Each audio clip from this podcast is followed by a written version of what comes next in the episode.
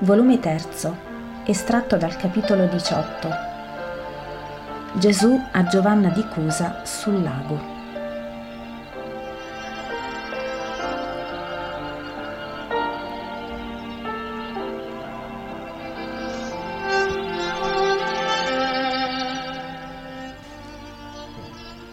Gesù è sul lago, sulla barca di Pietro, dietro altre due barche.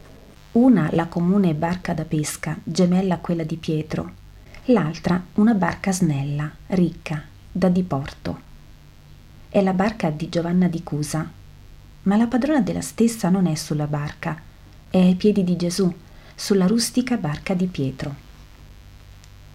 Direi che il caso li ha riuniti in qualche punto della sponda fiorita di Genesaret. Giovanna guarda Gesù assorto nella grazia del suo lago Galileo e il volto di lei sorride, ripetendo come specchio fedele il sorriso di lui. Nelle altre barche si parla, qui invece vi è silenzio. Unico rumore il rumore sordo dei piedi nudi di Pietro e Andrea che regolano le manovre della barca. Infine Gesù lascia la sua contemplazione e volge lo sguardo sulla discepola.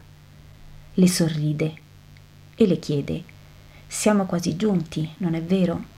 E tu dirai che il tuo maestro è un compagno molto poco amabile.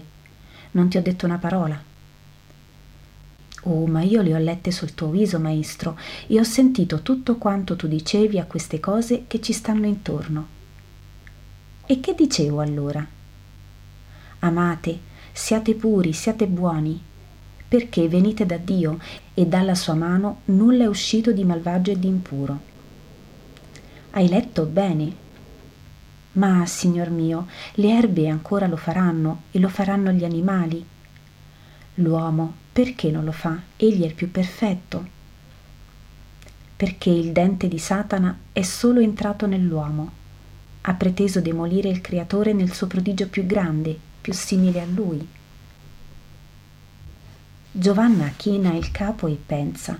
Pare una che tergiversi e soppesi due opposte volontà, e Gesù la osserva. Infine alza la testa e dice Signore, sdegneresti avvicinare delle amiche mie pagane? Tu sai, Cusa è della corte, e il tetrarca, e più ancora la vera padrona della corte, Erodiade, amoreggia con i romani della casa proconsolare e quasi ce li impone. In vero devo dire che non sono donne peggiori di noi. Anche fra noi e su queste stesse rive ve ne sono alcune scese bene in basso. E che possiamo parlare se non parliamo per Erodiade? Quando persi la mia creatura e fui malata, furono molto buone con me, che non le avevo cercate, e dopo l'amicizia è rimasta ma se tu mi dici che è male, la sciolgo. No, signore, oh grazie. Ieri l'altro io ero da una di queste amiche. Visita di amicizia la mia, di dovere da parte di Cusa. Era ordine del tetrarca che vorrebbe tornare qui e che non si sente sicuro troppo. E allora annoda più interessati vincoli con Roma per avere tutelate le spalle. Anzi, ti prego, tu sei parente del Battista, non è vero? Digli allora di non fidarsi troppo. Non esca mai dai confini della Samaria. Ma anzi, se non ha sdegno, vi si infoschi per qualche tempo.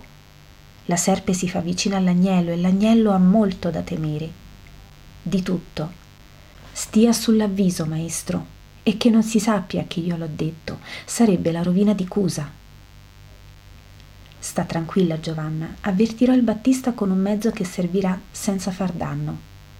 Grazie, Signore, io ti voglio servire, ma non vorrei con questo nuocere al mio sposo.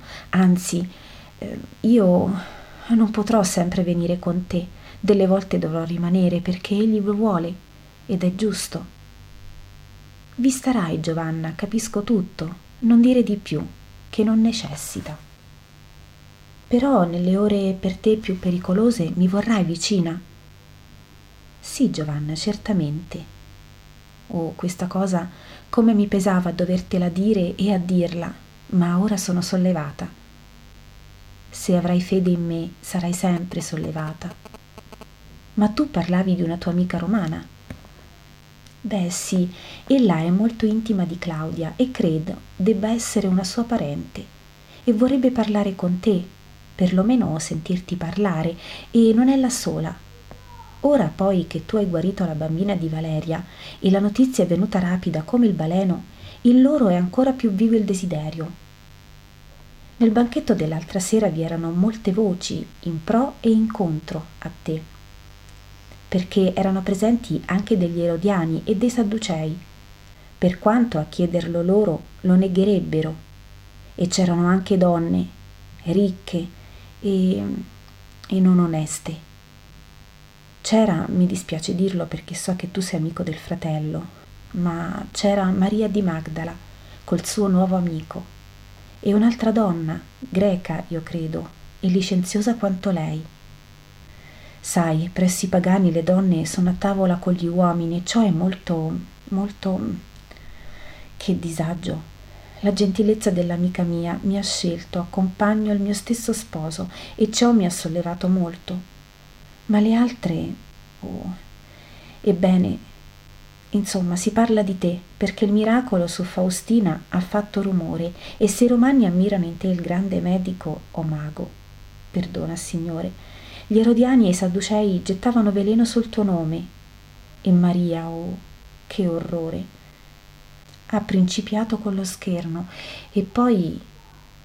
No, questo non te lo voglio dire, ne ho pianto tutta la notte.